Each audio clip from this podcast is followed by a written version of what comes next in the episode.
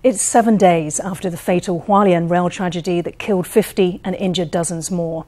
In Taiwan, the seventh day after death has a special significance, as it's believed to be the day the souls of the dead return home. Train drivers across Taiwan sounded their horns at 9:28 a.m. to mourn the moment of the crash. Train officers wore yellow ribbons in remembrance of the train driver Yuan Chuan-so and his deputy Zhang Peifeng, who both lost their lives.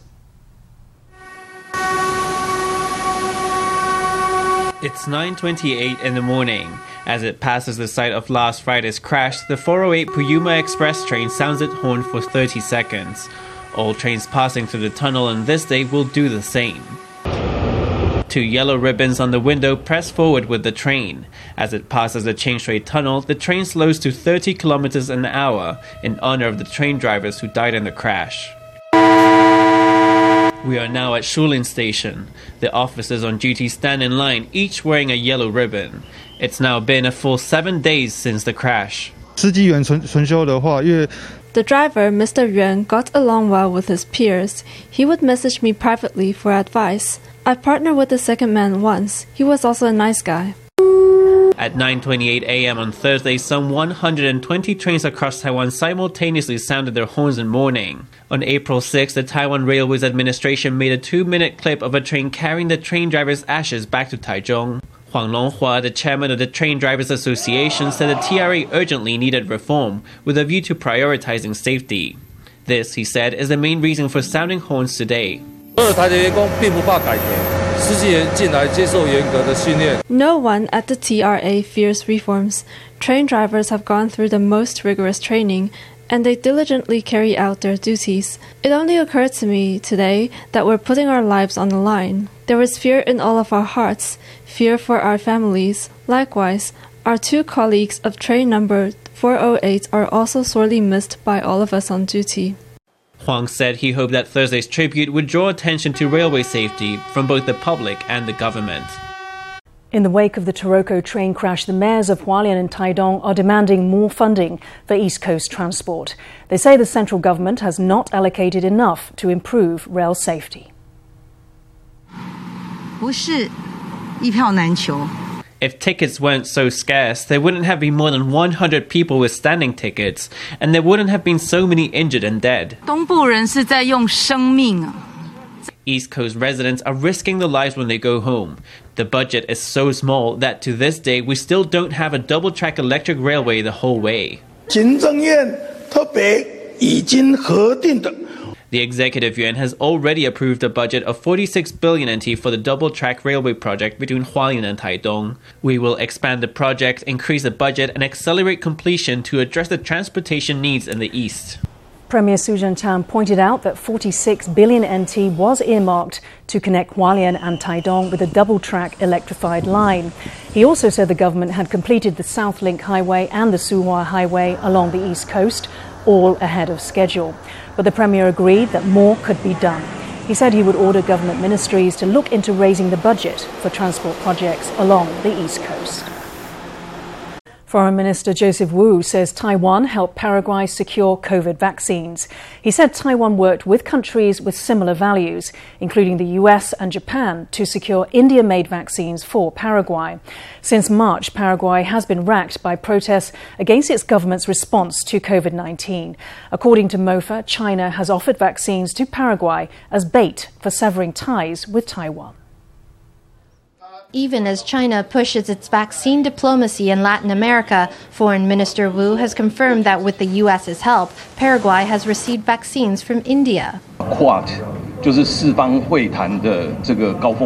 The Quad refers to the summit meeting between the US, Japan, Australia, and India. During this meeting, the four countries agreed to work together to help other countries to receive vaccines. Thanks to the help of these friends, India was able to provide some vaccines to Paraguay. Just two days ago, the Indian vaccine Covaxin gained approval from Mexico for inoculation. This resolved Paraguay's urgent need for COVID vaccines. Taiwan India relations have recently been on the rise. Following the Taroko Express train crash, a representative from India's foreign ministry tweeted his condolences on behalf of the Indian government. According to MOFA spokeswoman Joanne Ou, oh, this is significant, for it is the first time India has issued a statement on Taiwan since the two sides set up reciprocal offices in 1995. However, KMT legislator Li Guiming accused the government of exploiting a tragic event for propaganda purposes. Minister Wu denied the charge.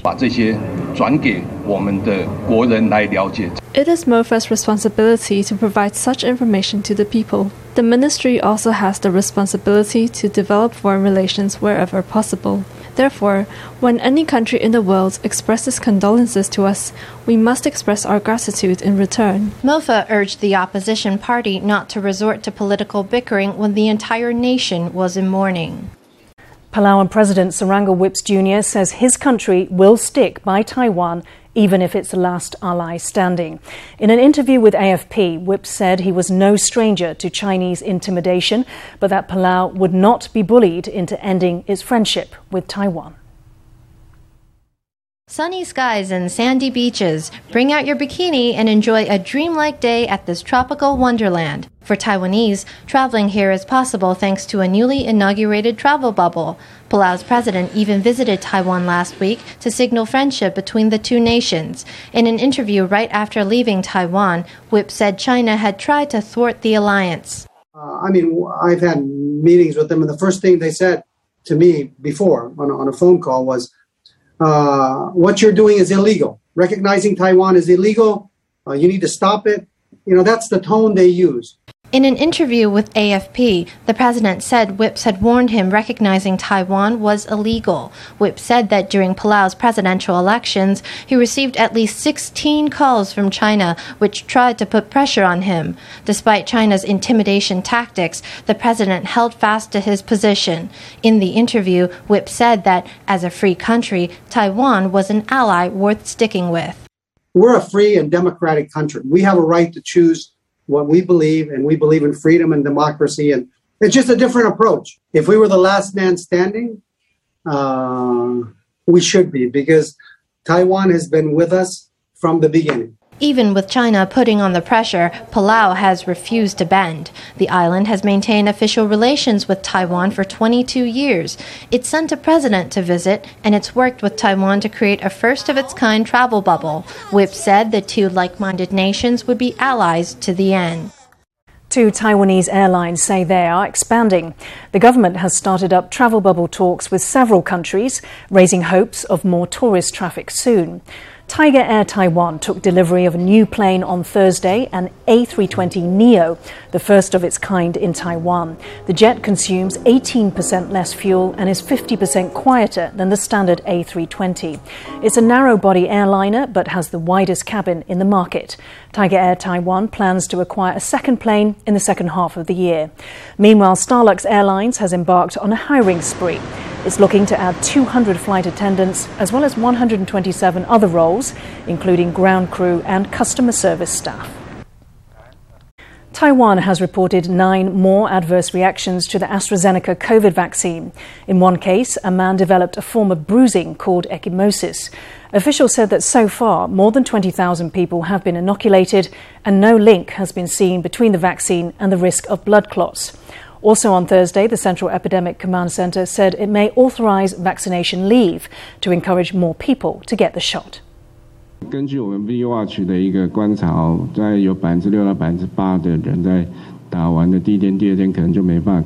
Based on what we're seeing on VWatch, about 6% to 8% of people aren't able to go to work in the first one or two days after inoculation, so we might move toward authorizing vaccination leave. The Labour Ministry's plan does not require employers to make it paid leave. Something that is on the table is economic incentives. At present, the CECC is considering those two issues.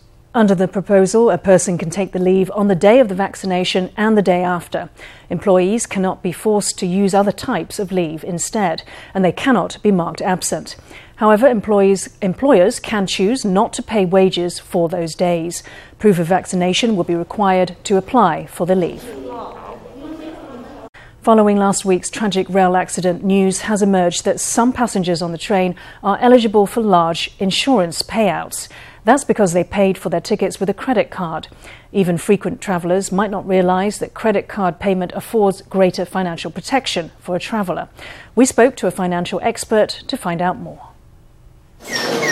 There are more and more ways to pay for train tickets, whether TRA or high speed rail. Most travelers choose cash or credit card. But did you know that with a credit card, you get an extra layer of insurance?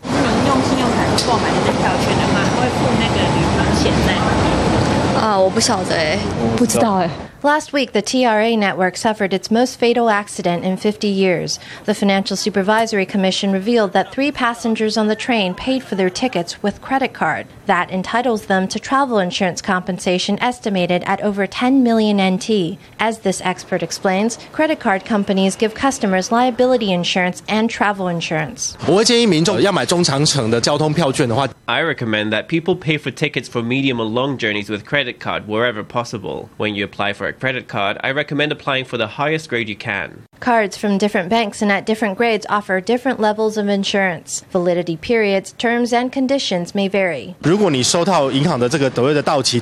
When you get a notice from the bank telling you it's about to expire, get a new one as soon as possible. They usually remind you a month in advance. To avoid any issues, I recommend using the new card according to its validity period. Apart from checking validity periods, also take note of which companies, like coach or ferry operators, aren't included in the bank's insurance policy. And if the passenger is not the cardholder, that could also void the insurance. Before taking out a credit card, always check the terms and conditions carefully. The spectacular Dajia Matsu pilgrimage is about to begin.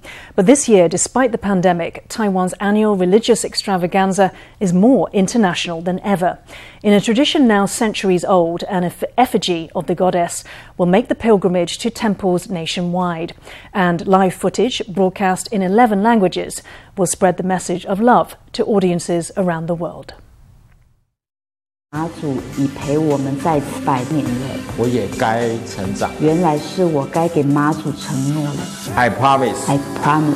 The theme for this year's pilgrimage is promise. For the first time, promotional material will be live streamed to the world in 11 languages including English, Japanese, and Korean. 这是第一次啊，这个 This is the first time the Matsu pilgrimage ceremony will be broadcast live in 11 languages. The whole world needs a healing, compassionate, and comforting energy. Matsu has been protecting us for hundreds of years. It's time for us to spread the compassion of Matsu to the whole world.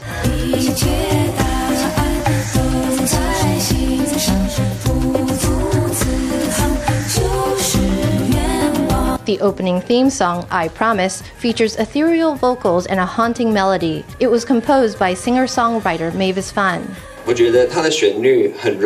I think the tune is very calming for the heart, and you can really sink into the feeling of it. The closing theme song is in Taiwanese and was written by singer Winnie Xing. This year, the pilgrimage kicks off on the evening of April 9th. Over nine days, the goddess will tour 170 temples across Taiwan. In light of the pandemic, masks will be mandatory throughout the tour. But just to hold an event like this shows how well Taiwan has kept the virus at bay. Badminton queen Dai Ziying has revealed a nearly 20 year old video of herself playing fellow pro shuttler Wang Ziwei. The footage was taken when both were just in elementary school. But judging by the talent Dai and Wang showed, few adults could have bested either of them even then. A girl in yellow battles it out on the badminton court with a boy in white. Those powerful shots belie the age of these players who would give most adults a run for their money. The girl misses a shot and turns toward the camera, regretful. Recognize those features now? Yes, it's badminton queen Dai Ziying when she was just a third grader. Her opponent is Taiwan's badminton king Wang Ziwei in second grade. Showing off her backhand net shot, Dai shows off the prowess that would later make her world number one. The film was taken by Wang's mother 18 years ago, and the blurry footage shows its age but you can still get a sense of the personalities of the two budding stars. At the time, Wang was playing in tournaments a year above his age, while Dai was playing against boys instead of girls. And that's a habit she never gave up. Here, she is at the National Sports Training Center last year, beating men in a warm up for the Tokyo Olympics. 好，所以这一次的回击最后是打在了网袋上啊。 She has often trained with badminton veteran Zhou Tiancheng, developing her powerful shots.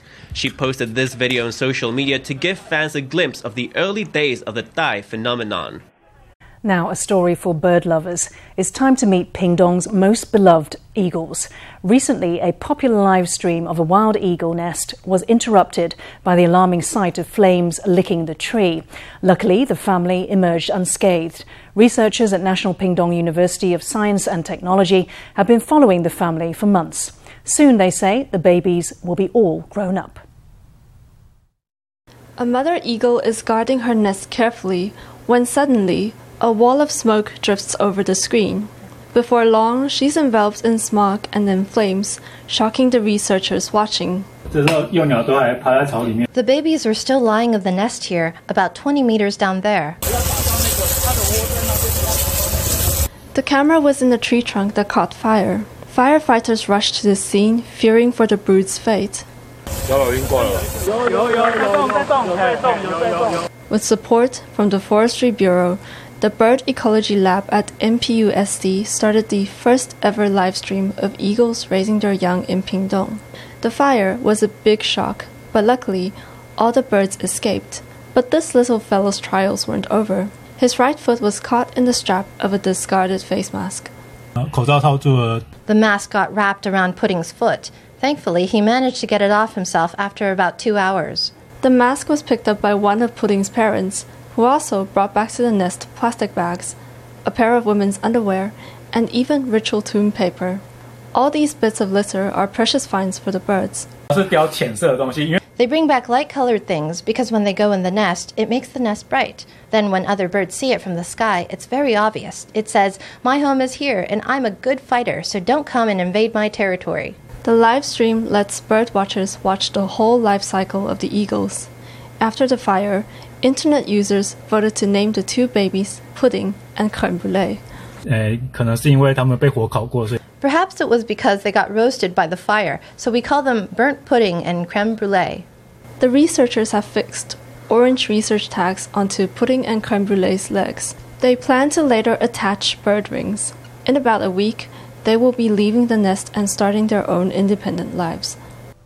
Turning now to a story of immense good luck on holiday. One visitor to Sun Moon Lake lost his phone when he dropped it in the water last year. But this year, due to the drought and falling water levels, he was lucky enough to find it again. And what's more, it's still in perfect working order. This phone was fished out of Sun Moon Lake after a year underwater. Astonishingly, it still works. It wasn't damaged at all. It doesn't even have water damage. No water got into it at all. The phone was submerged in the lake for an entire year. Now it's back in the hands of its owner, Mr. Chen.